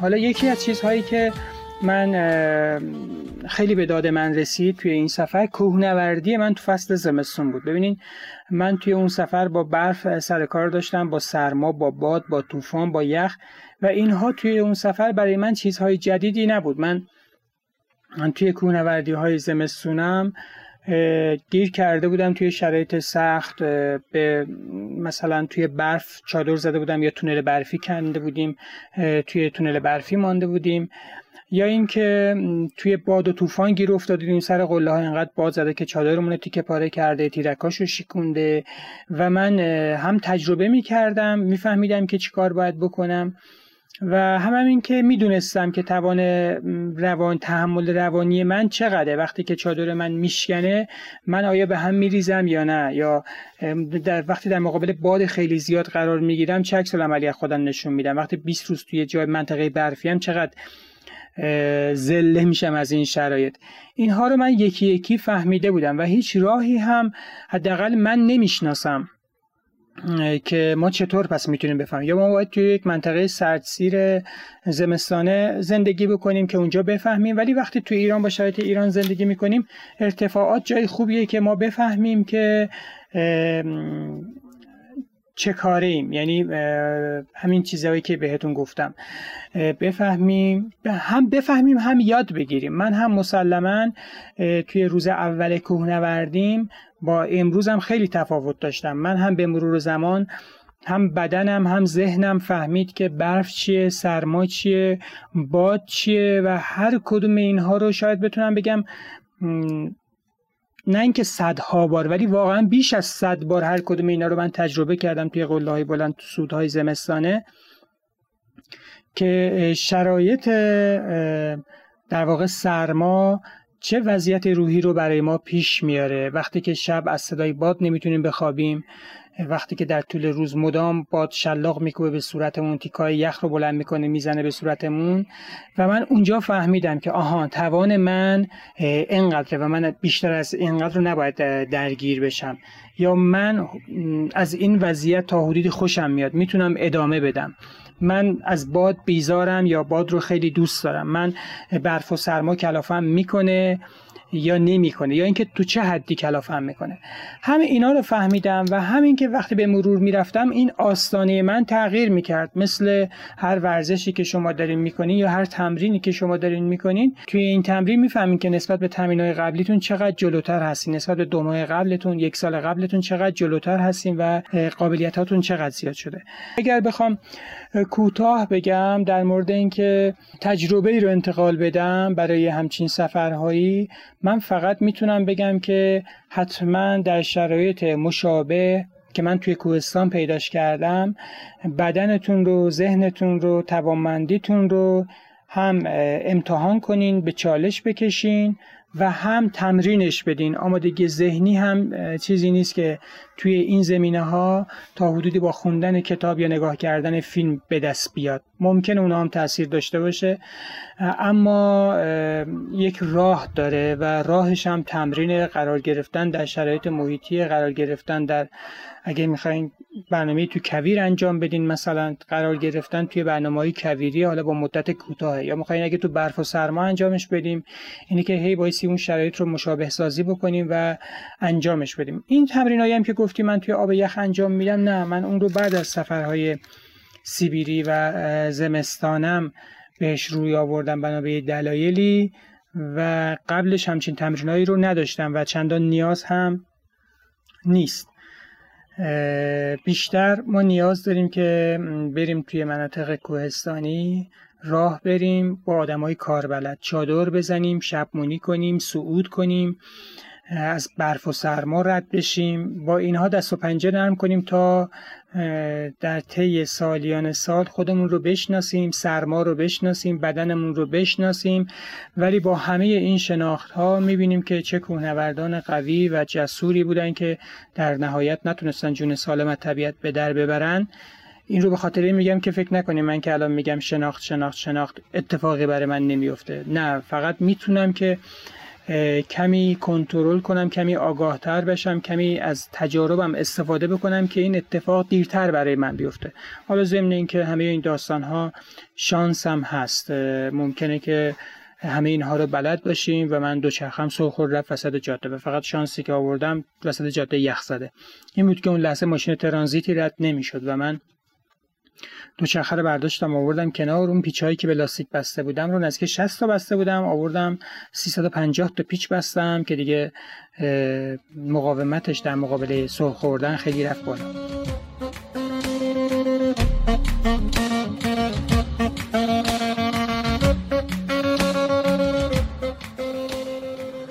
این اپیزود نیمه اول شهریور 1400 ضبط شده.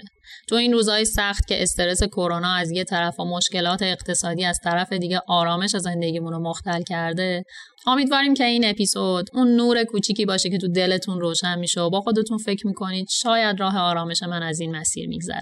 شاید اگه یه روزی طلوع آفتاب رو روی دوچرخم وسط ناکجا آباد دیدم، با خودم فکر کنم این اون زندگیه که همیشه آرزوشو داشتم.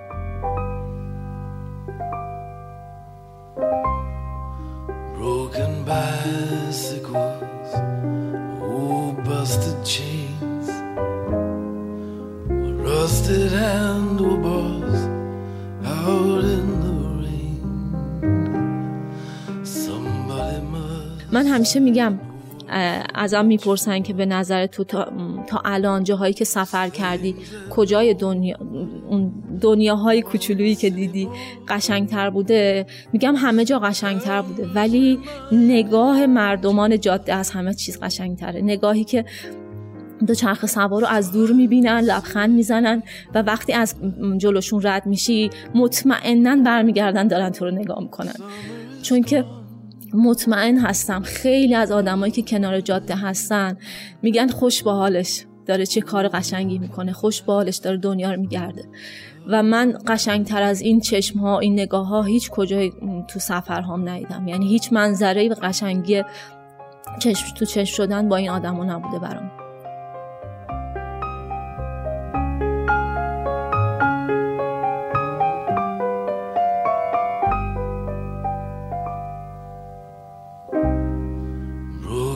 Bicycles, don't tell my folks. There's all those playing cards pinned to the spokes, lay down like skeletons out on the lawn. The wheels won't turn when the other half's gone. The seasons can turn on a dime. Somehow I forget every time. All the things that you've given me will always stay. They're broken, but I'll never throw them away.